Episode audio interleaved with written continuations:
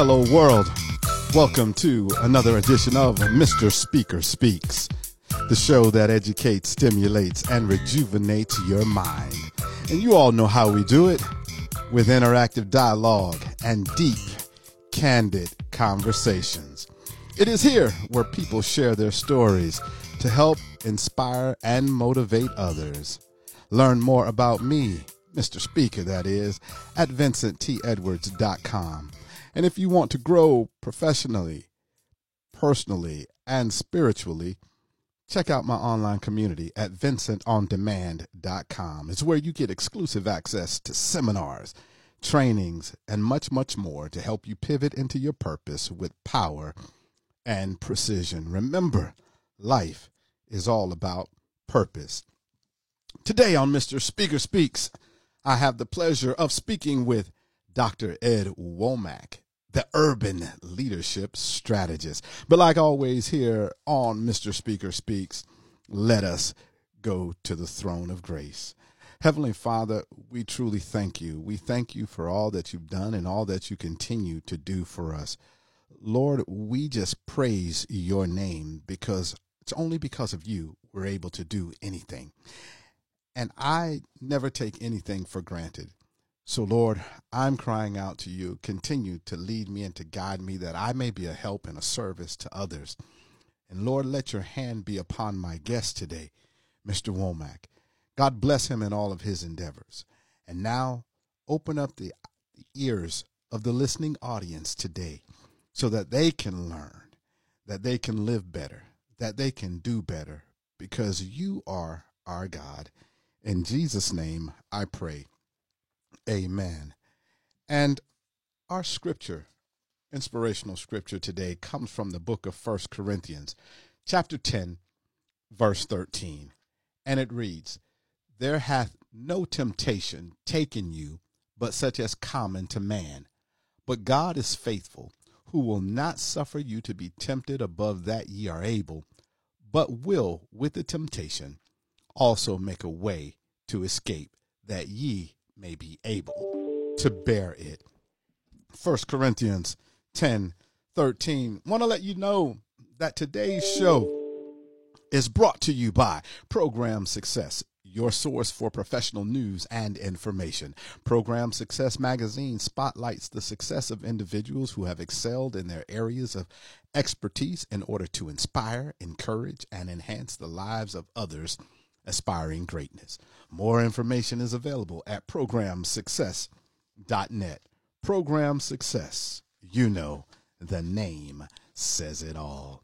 My guest today is Dr. Ed Womack, the urban leadership strategist, international trainer, consultant, author, radio and TV personality. Currently, he resides in Woodstock, Georgia. He was raised on the west side of Detroit, Michigan. He is a recovering addict with over 10 years of sobriety. And with that, I'm going to stop right there. Mr. Womack, how you doing today? And welcome to Mr. Speaker Speaks. Man, I'm too blessed to be stressed, too equipped to be whipped, and too annoyed to be disappointed, kind sir. How are you this fine day? Oh, I'm just doing fine, walking in my purpose and my destiny. Every day, may not be a good day on the outside, but inside of my heart, filled with joy, and it's always a great day. Man, you in Georgia now, raised on the west side of Detroit. Share with us your story that gets you to where you are. What makes you the one to help those who are in need of recovery? You know, Brother Vincent, I, Mr. Speaker, I so, so appreciate that question because I think it, it really helps to set the stage for the rest of the conversation that we're going to have. You know, as being raised on the west side of Detroit, I, I oftentimes was uh, very engaged in athletics, excelled in school, uh, won a state championship undefeated in the state of Michigan in 1985 when there was some serious ballers going on up in that place. And uh, you know, I had some I had some great great times up in Detroit, Michigan. Um, but at, at, one point during that journey, you know, I had a, a pretty traumatic situation that occurred with regard to uh, a physical assault that was at the hands of my stepbrother. You know, and, and if anybody know about big brothers, you know, we typically look up to our big brothers with great admiration, with great uh, desire to be like them, with with an utmost of trust. And and I have to say that that that that physical violation that took place really kind of took a, a, a great environment, a great situation, a great uh, upbringing, and kind of put a kink in the armor, if you will. And that kink actually followed me into my adolescence, followed me into my adulthood, and had me at a point where I really wasn't sure, you know, what what direction I should go. And it reminds me of a quote by Mark Twain that says, you know, there's two important days in your life when the day you were born and the day you find out why. And after that trust busting situation took place, I, I really developed a wall around myself. I really became very uncertain of who I really was and and got myself engaged in a couple of things to try and, you know, fill that hole in my soul. And and I would like to tell you that I filled that hole in my soul with something positive, but unfortunately that's not the case. I, I chose to you know, take all the amazing things that had happened, all the greatness that was going on around me, and into consideration. But that hole in my soul just could not be filled. So I said, you know what, I'm going to try to fill this thing. And I thought it was going to be a very temporary situation. And, and, and what found its way into that hole were, were drugs, alcohol, fast women, and a bunch of bad decisions. And you know, again, I thought I could go in, I could control it because I had had all these other recent success or these other successes in my life. I thought, okay, well, I'm just going, you know, blow off a little bit of steam, and then I'll get myself back on track. Unfortunately, that that that scenario happened again and again and again until I found myself just out of control to the point that I had, in about a eight month period, I spent about $400,000 of my 401k just trying to chase one more hit of crack cocaine. Um, and it was it was pretty devastating, you know. But but by the grace of God, at one point I was able to find myself in a downtown area in the midst of a bunch of uh, old school, old town restaurants, and there was this pile of ants. I refer to them as dim damn ants. But them damn ants were literally the turning point in my life because as I was big six foot four, 250 pound dude staring over these ants, wanting to just in, inflict the pain upon them that I was feeling in that hole in my soul, and I couldn't do it. And what I did that day was I actually looked at them damn ants. I was like, man, they out here doing their thing. They carrying double their weight just to make sure that they get their mission accomplished, putting themselves in harm's way without a care in the world and I, I, I reflected momentarily to myself. I was like, man, I ain't even as worthy as them damn ants. And so I was so devastated that I decided, you know what, I'm going I'm gonna get the help that I need. So I picked up my phone, I called my buddy in Chicago, my best friend on the planet. I'm like, yo, man, I, I need some help. I need to go get me get myself together. And he sent me some money with no questions asked. And and on that day, I actually didn't go seeking additional drugs. I actually went and checked myself into a rehab. And that's where I began to turn my life around. That's where I really began to find Ed. And as I went through that confrontational program, I also began to build my mental muscle. I began to build my emotional muscle. I began to build my service muscle so that I became one that was really looking to serve myself and get better, but to also serve others. And as I did that, man, I tell you, I, I really began to see doors open.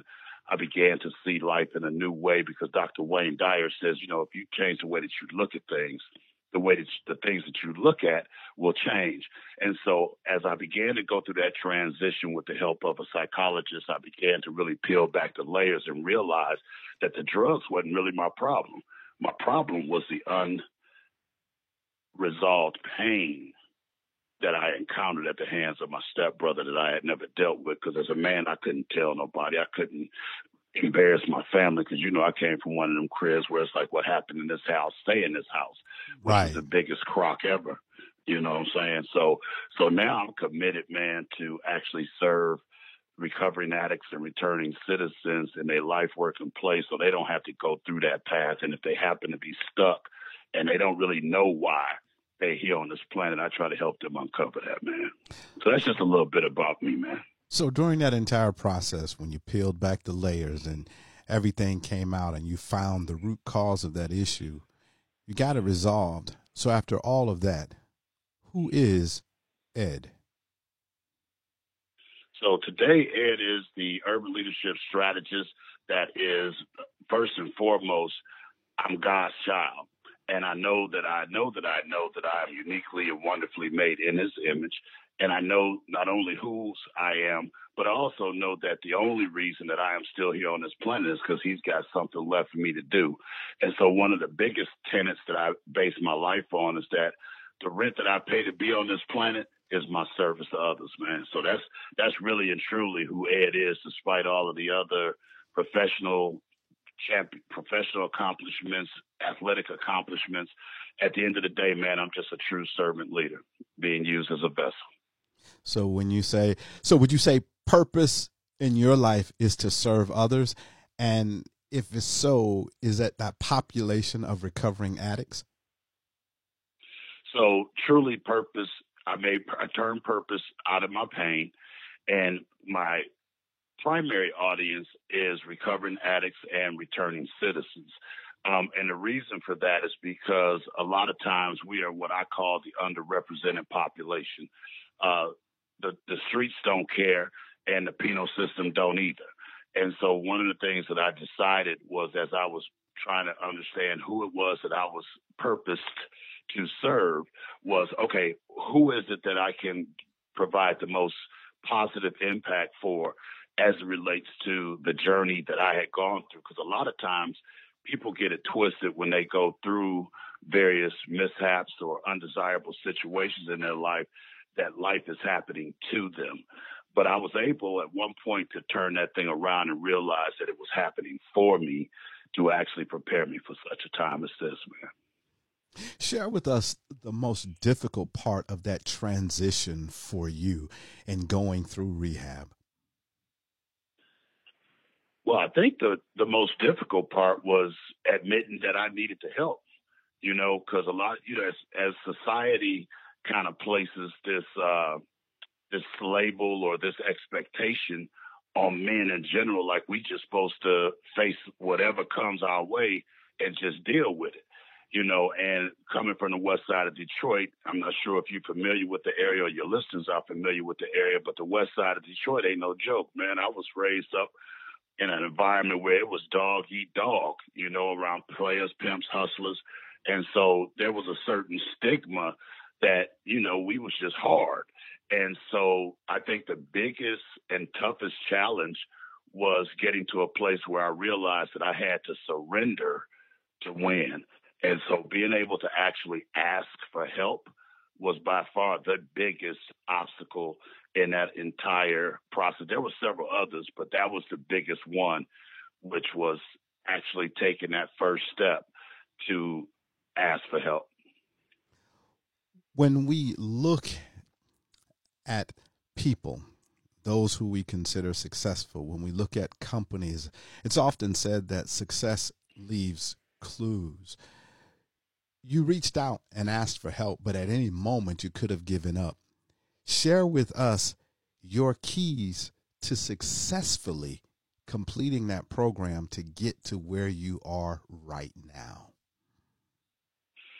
So, so that's a that's a loaded question.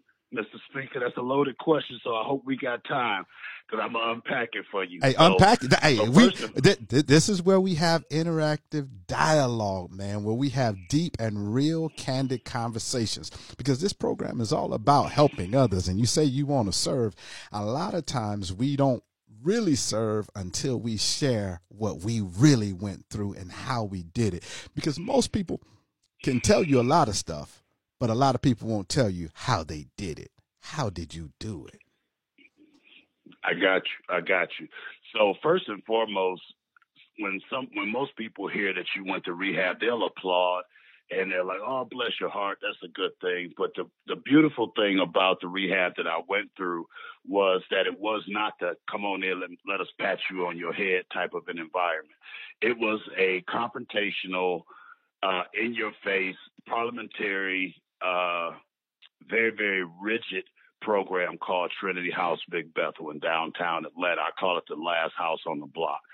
And you can't just walk into the doors of Trinity House and say, hey, I want some help. You have to actually prove it. And what I mean by you have to prove it is the house is actually run by staff as far as administratively. But the day to day operation and function of the house is run by the residents. And so when you come into the Trinity House program, you actually have to go through a, a pseudo initiation. It's not violent, but you almost wish it was. it's it's kind of like uh, you got Big Brother or the chairman who sits at the top of the table, and then you've got like a sergeant at arms, you got an assistant chairman, and you got all these other brothers that are at varying levels of uh, achievement sitting around the table. And so on the very far left of the table is what they call the first chair. And if they allowed you in the house, you start in the first chair and you have to kind of work your way around uh, as far as you can go. Um, through the learnings, through the different levels of the program. So it was an African American program, and so the colors of the program were green, red, and black, symbolizing that of our, you know, our heritage. And so as a green shirt, you can't talk to nobody uh, for 30 days. You can't go anywhere without a buddy. Um, it's and most of us come in there with nothing but the shirt on our back. So that was my situation. I pretty much was broke, busted, disgusted, had nothing, nothing. I mean, every possession I had had either been sold, sold or stolen. And so I was totally at my wits' end, smelling like 20 miles of bad road. Uh, but God saw fit to allow me into a program that was actually at capacity. And I had a moment of clarity when the intake coordinator was about to come down and tell me they were at capacity. The unction of God says, stand your butt up and sh- extend your hand to shake this lady's hand. And that very gesture, that small gesture of just standing up and re- extending my hand to shake her hand, and I call her my guardian angel, Sister Queen Akshara Walker. She was so thrown aback by that because most of the guys, you know, most you coming off the streets, you ain't you ain't trying to extend no courtesy or nothing like that. But I wasn't that toe up, and so I was able to do that. And she said, "Hold on, wait a minute." I'm gonna go see if we can, you know, make an exception. She came back about 30 minutes later. She went to the director on my behalf, and they allowed me to sleep on the couch of the house until an actual bed opened up. So I'm gonna fast forward just a little bit, but that was pretty significant as a first step because I was already kind of like one foot in, one foot out. And if they had not let me in that program, God only knows where I would be today. But fortunately, they let me in the program. I went in and I humbled myself. You know, um, even after coming from the rough journey that I was on, I was so, so beat down and so tired and so willing to just feel better that I was like, I'm willing pretty much to do whatever it takes to get out of this pain, this misery, this continuous cycle of just mad depression. And so when I was able to get into the program, I actually worked my way all the way around the table to ultimately be the chairman um, in the house. After I graduated, I began, I wrote my first book, Back from Broken, and I was able to, which was never intended to be a book, by the way. It was literally my fourth step in Narcotics Anonymous. And I was like, oh, nobody want to read this. Nobody care what I've been through. You know, they don't really care. And and oh, was I crazy and mistaken? Um, that that really started my understanding of what my true purpose was not my calling or not what I was paid. I mean, not my, not what I was paid to do, but what I was ordained to do. And I was so thrown aback by how well received it was. I said, okay, well, wait a minute. Let me, let me see how far this thing is going to go. And so when you get that first, like you said, success leaves clues. And so the first clue drop was, wait, the experiences that you went through were not in vain because God had a plan before I was even a gleam in my daddy and mama's eye.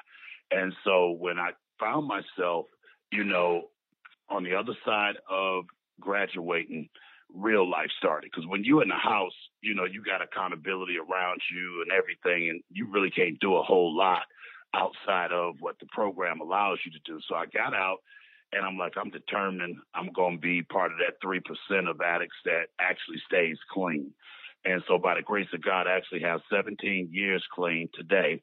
Um, contrary, I sent you an old bio, so I actually have 17 years of uh, of sobriety where I haven't had any minor mood altering substances. And I also, after graduating from that program, I was actually asked to sit on the board of Trinity House for like seven years. Wow. And I was the program director for that program that was the last house on the block for me. And I was able to turn that around to the point that they actually asked me to sit on the board. And um, so I, after that book, I wrote another one, which is the one real, we're real quick. I just, about today. Real quick, I, w- I want to make sure we, we covered this with that question when we talked about your success. What I heard was that what got you through that program and, and for you to be successful, I heard humility and being courteous. Was there anything else that attributed to your success? Uh, perseverance, because again, it wasn't it wasn't easy to be in that program. I mean, I had previously lived in big houses, had big cars had a lot of money. And so even though I was in active addiction, I didn't lose sight of what living really was. I had flown the country internationally. So the other thing was perseverance and remaining humble as I was going through that experience. The other thing was the willingness to actually open up and um, and peel back the layers of the onion that I had created for my life. And what I mean by that is a lot of times, and well, I wouldn't even say a lot of times, I'll keep the focus on me. So, as a result of that physical violation by my stepbrother, I began to build walls around my very being. I didn't let a whole lot of people into my circle uh, on purpose. You know, I'm not one of the people that's going to tell you I got like a thousand friends or associates. I, I do not on purpose because I, even to this day, although I have healed to a great degree, I still don't allow a whole lot of people to get too close to me. Um, and but I'm a better at it than I was. I can associate cordially, um, but it, it was a, at a point in time where I wouldn't let nobody even get close to me. So I think trust in the process also was one of the key elements that made it possible for me to successfully graduate from that program. All right. Excellent. Uh, that's what I, I like to hear. How do how did you make it? How did you do it? So that other people can learn and say, okay, if he did it, if I do at least some of those things, I will be able to and I'm going to use your word on your book that we're going to talk about in a minute. I'll be able to rebound, bounce back from um, my situation and my location where I am right now. You talked about Back from Broken, wasn't intended to be a book. Uh, what happened after that? Because then we're going to jump into I, I love this title. Use what's left. so, so after back mm-hmm. back from broken, what happened after that? So after Back from Broken, I began to really turn my attention to nurturing my purpose.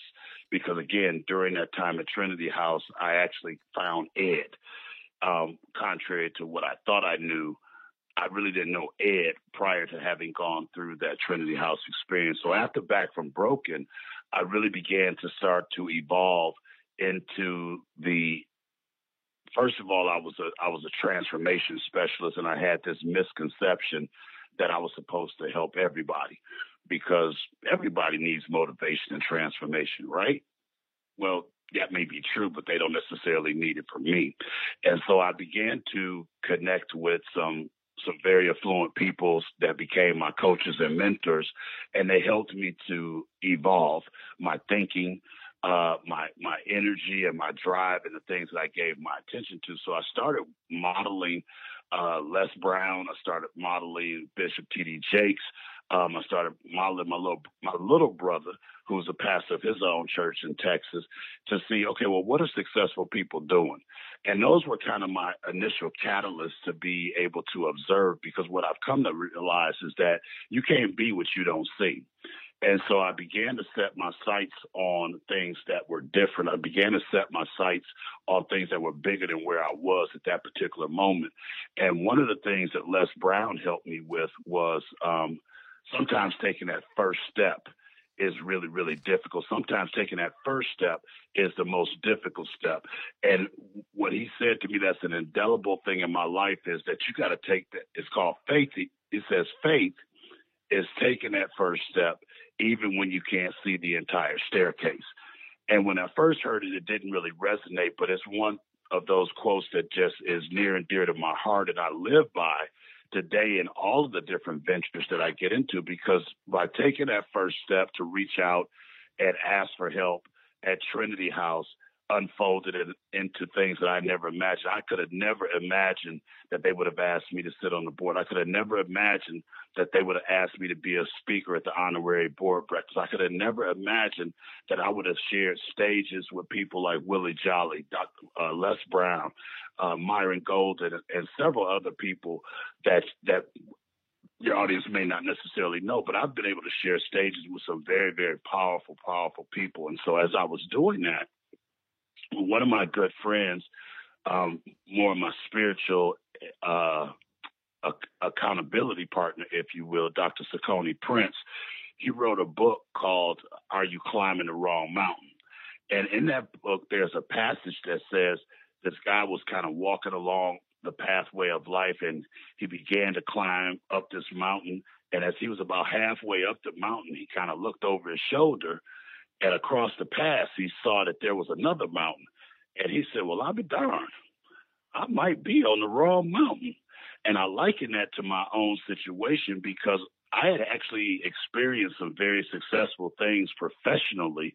I mean, I was traveling the world at corporate expense before I lost my mind and went into active addiction. I was traveling the world, had a great family, had a big house, big cars, and I was actually helping people elevate their professional career. If they pass my certification course, they get anywhere from a five to ten thousand dollar raise. And so I thought that was my calling, but then I realized it wasn't. And so as I was looking at that other mountain, I'm like, wait a minute. Okay, on the other side of Trinity House is where the new mountain is. And the beauty of that, are you climbing the wrong mountain? What it revealed to me is although you may need to come down and restart and go to a new mountain, because you have climbed and made some progress on that other mountain, you got mountain climbing skills. So climbing that new mountain is going to be a little bit easier. So as I came out of uh, treatment with some better skills, after I wrote that book, it was really therapeutic, and I began to grow and had bigger bigger aspirations. I had bigger goals in front of me, and so I had mountain climbing skills as a as a result of having been on the wrong mountain at one time, but I didn't have to start all over with because I could tap into the mountain climbing skills to help me launch a new business, uh, launch a nonprofit, be able to write uh, the book that we're going to talk about, Use What's Left, the seven strategies to optimize your rebound from setback. And I began to just build and develop momentum and a, and a greater desire to serve individuals, like I said, recovering addicts and returning citizens, but pretty much anybody that finds themselves in an undesirable valley oh. in life is really who I can help. Okay.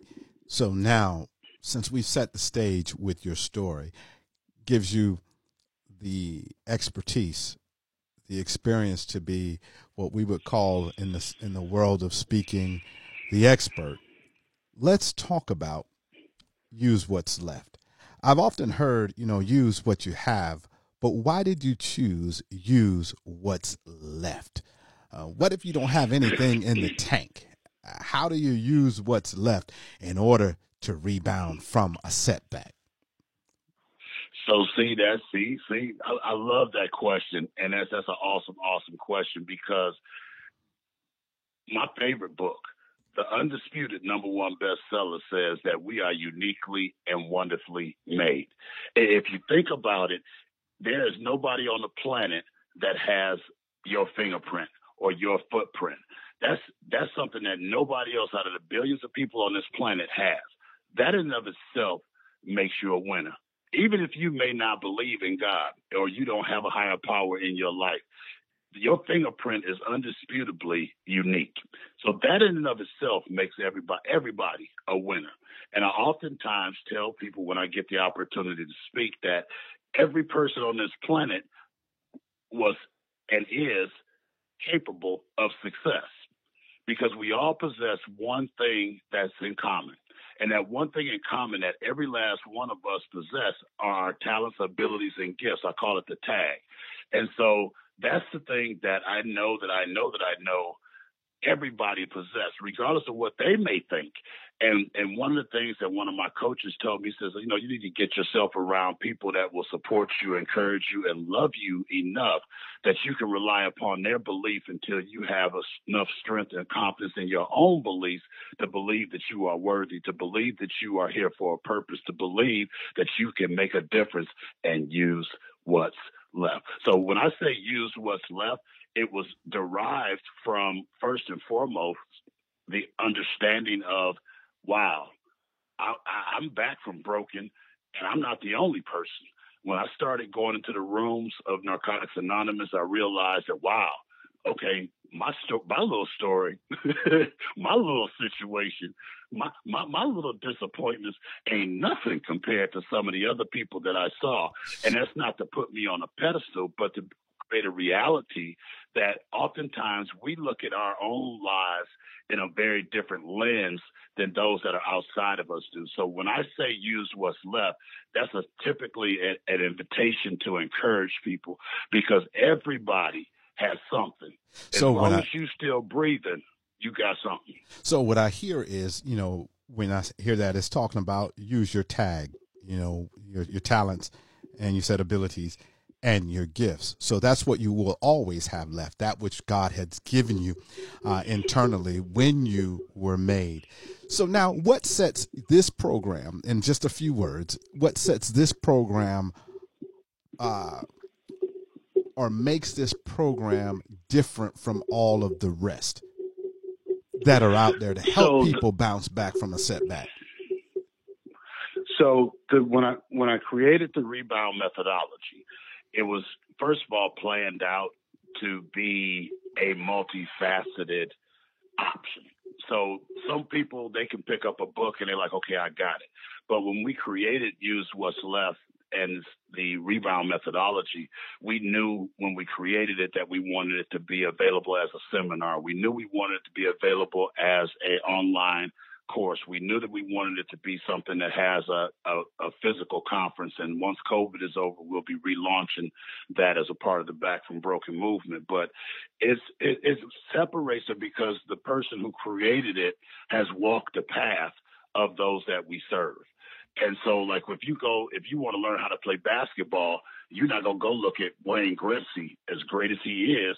He can't tell you a doggone thing about basketball if you need to go to get yourself stitched up um, because you cut yourself, you're not going to go to a seamstress. You're going to go to a doctor that knows how to stitch you up. And so, likewise, if you've been incarcerated, you're going through re- recovery from addiction, you probably would be best suited to work with somebody that's been there, done that, and has the T-shirt and the scars and the desire to help you out. So that's that I think is a key differentiator between the rebound methodology and programming versus some of the other things. And I don't and I don't I like using the term versus.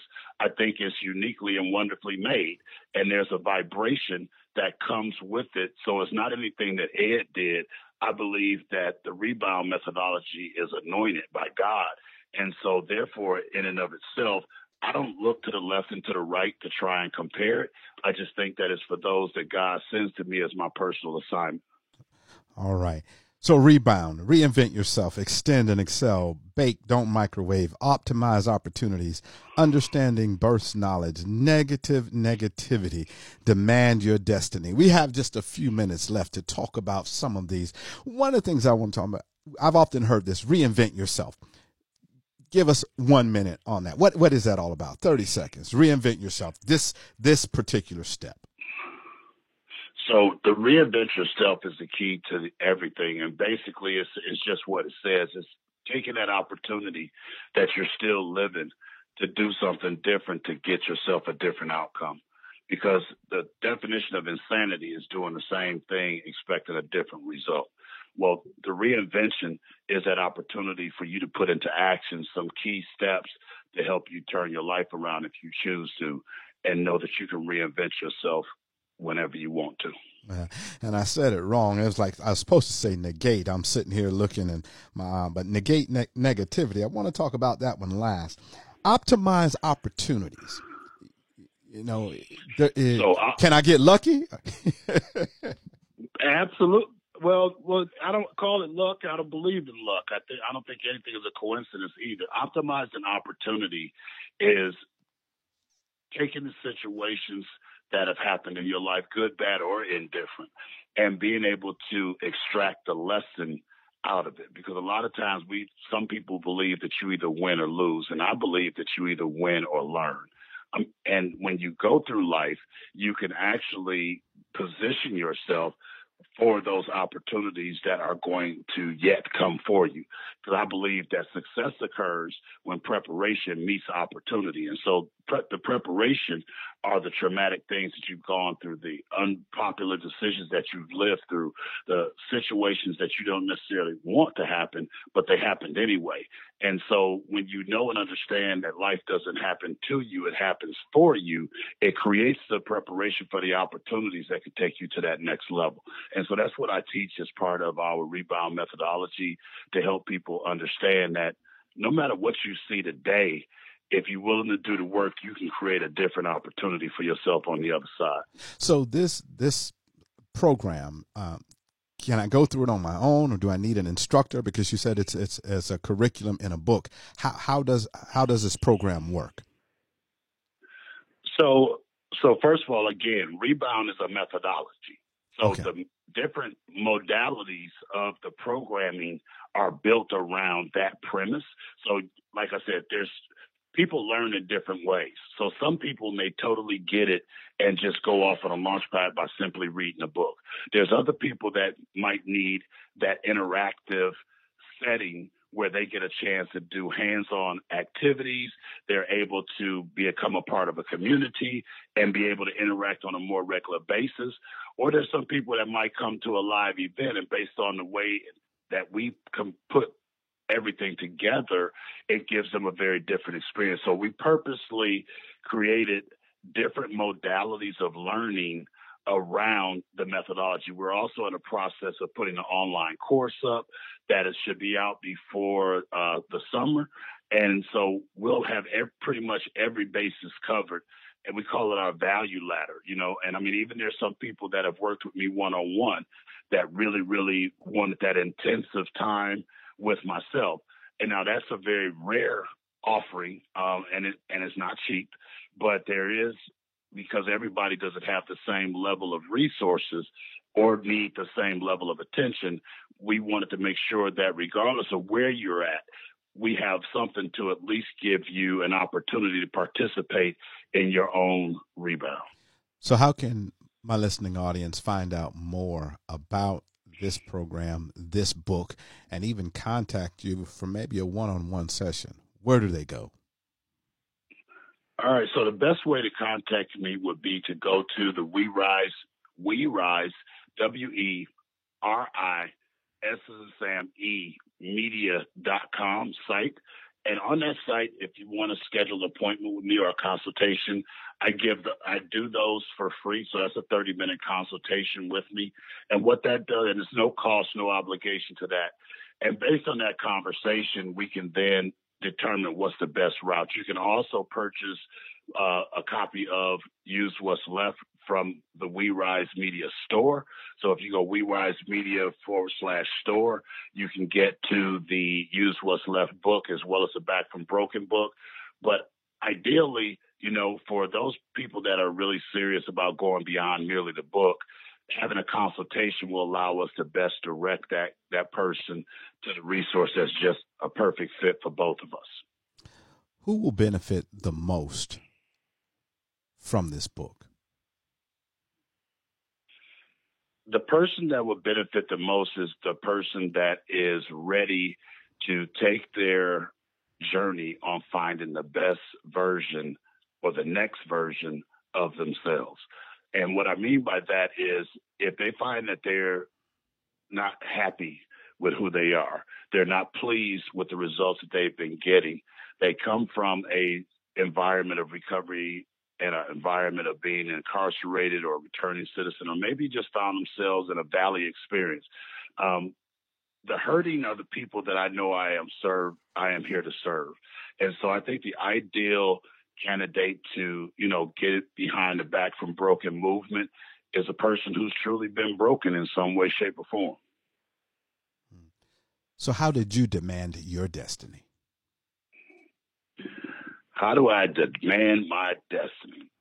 So it started by first and foremost realizing who I was and whose I was. Once I began to understand better that, first of all, all of the calamity, all the chaos, all the undesirable situations that I had gone through were not here to break me. They were never designed for that. And in the book of Peter, we see how suffering is actually a part of the journey for some of us in order to get to the other side. and so once I began to stop asking myself, why me? Why me? God, if you love me, why you letting me get caught up in this this physical violation? God, if you love me, why you letting me go out here and destroy relationships with people that love me? If you God, if you love me, why are you allowing me to be stuck in this this act of addiction? And as I began to go through treatment, I started to realize that I needed to change the question. And once I changed the question, it became very clear to me that my destiny was to serve others. And so now that that I know that that's my destiny, I know who I am, I know whose I am. I'm willing to go and do whatever's necessary in order to ensure that I can fulfill my purpose by demanding my destiny, which is to serve others that are hurting. What is the greatest benefit that you, We Rise Media, offers to their customers, their clients? What's the greatest benefit? The greatest benefit is probably baked into our motto. Our motto is when you rise and I rise, then we rise. So when you enter into any program with that is provided by We Rise Media, you're not left alone. You're always going to find that there's a community uh, that is available to you. And I'm not one of those people where if you you know, purchase a product from me. I never speak to you. Now, there are some people that may order my book online that I may never ever meet. But like if you engage in a seminar or a live event or even a webinar for that matter, um, we build community in our private Facebook group that is there to continue to build the relationship. Because what I've discovered is, you know, a lot of the reason that recovering addicts and returning citizens go back to what they did or were doing is because they don't have that support, that encouragement, that hand up instead of a hand out that is, you know, so, so temporary. So it's really critical for us to build a, a, quality community. And I think that's the greatest benefit that anybody that goes through any of We Rise Media's programmings will realize. Outside of the stuff that you do, the things that you do for recovering addicts, give us a 30 second pitch on what else We Rise Media does. So, from a personal development, so there's actually kind of a conduit. So, after we pour into people with life skills and basic encouragement and mindset, we want to be able to provide also some lucrative opportunity. So, We Rise Media, we do publishing, we do radio, we do business consultation. So what I provide is a conduit for my returning citizens and my recovering addicts that once they come through and, you know, successfully are beyond the hurts and the pains and they discover who they are, we want to provide lucrative opportunities so they can find gainful employment to take care of their families and those that they love. Excellent. My brother, you got a lot going on. But to whom much is, is given, good much is required. Much is required. And your story, your, your, story is extremely powerful. I just want to thank you so very much for allowing Mr. Speaker to speak with you today about the, all that you've gone through and also, you know, how to bounce back by using what's left in order to rebound. I have one final question for you, my brother. Uh-huh. Where God has allowed you to see so much, He's brought you from so far. You've gone through some afflictions. You've gone through some things. You've been to the mountaintop, you've been through the valley, and you've been on different mountains. And after all is said and done, you said your purpose is to serve, and you love serving others.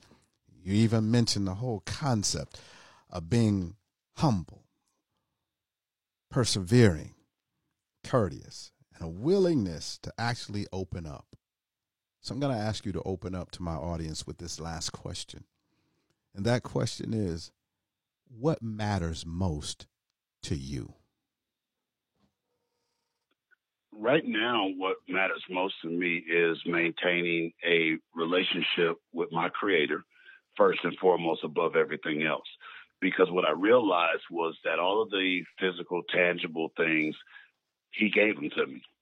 And what he with for those that are familiar with the story of the talents, um, part of that was a test to see whether or not the one, the five, and the ten talents how they would be used. And so I've been through a situation where I along that journey where I had a whole bunch of stuff that I just buried and I did not use it for the glory of God. And so what I am where I'm at now in this juncture of my life is the most important thing to me is making sure that I stay in alignment with what it is that he wants me to do and that I am accountable to him first and foremost in anything that I do. That's that by far without even any real need to hesitate or compare anything else. Ain't even a close second. That's the most important. Well, all right, my brother. I tell you, when you're enjoying yourself and having a great time, time just seems to fly away. Can't believe we've been talking this long, but it's been informative. It's been enlightening. And I think it helped to rejuvenate the minds of my listening audience today to let them know that you don't have to stay where you are. What you have to do is to be like uh, Ed, you know, reach out, realize that you need help but don't be afraid to ask for help. And when you get that help, don't give up. Don't quit. Just persevere. Would you say that's that's about how I could sum it up today? Absolutely. I think that that you you, you nailed it, brother, Mr. Speaker. you nailed it. Hey, I want to help everybody to be like you and rise up. And hopefully, they've heard something today that they can take and wherever they are, whatever situation in, they can rise up. By just taking the seven step approach, that rebound approach, where you can go to We Rise Media and find out more about that program where you can just reinvent yourself, extend to excel, bake it, don't microwave it, optimize opportunities, understanding breeds knowledge, negate negativity, and demand your destiny my brother, it has truly been a pleasure. And I would love to have you back on Mr. Speaker Speaks at any time that you want to. And if there's anything else you want to share to help people rise up, what do you say to that, my brother? Man, you know what? I, I, I so appreciate you for this opportunity to speak to your audience. And uh, I'd be remiss if I didn't leave you guys with this. Good, better, best. We can't let it rest until our good is our better and our better is our best. And I got a sneaky suspicion if you make the decision to use what's left, full stop, we might just see you at the top because the bottom's entirely too crowded. I love you. I appreciate you. And may God bless you abundantly, my brother. And likewise.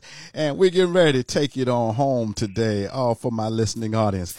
Just remember, let somebody know you heard about it right here on Mr. Speaker Speaks. Remember, visit me at vincenttedwards.com. Join the online community at vincentondemand.com. You've heard a lot about rising up today. You got to rise up. Why? Because life is all about purpose. Do you know yours? Remember, in all that you do, be magnificent. Until next time, be good, be blessed, but most of all, be a blessing to someone.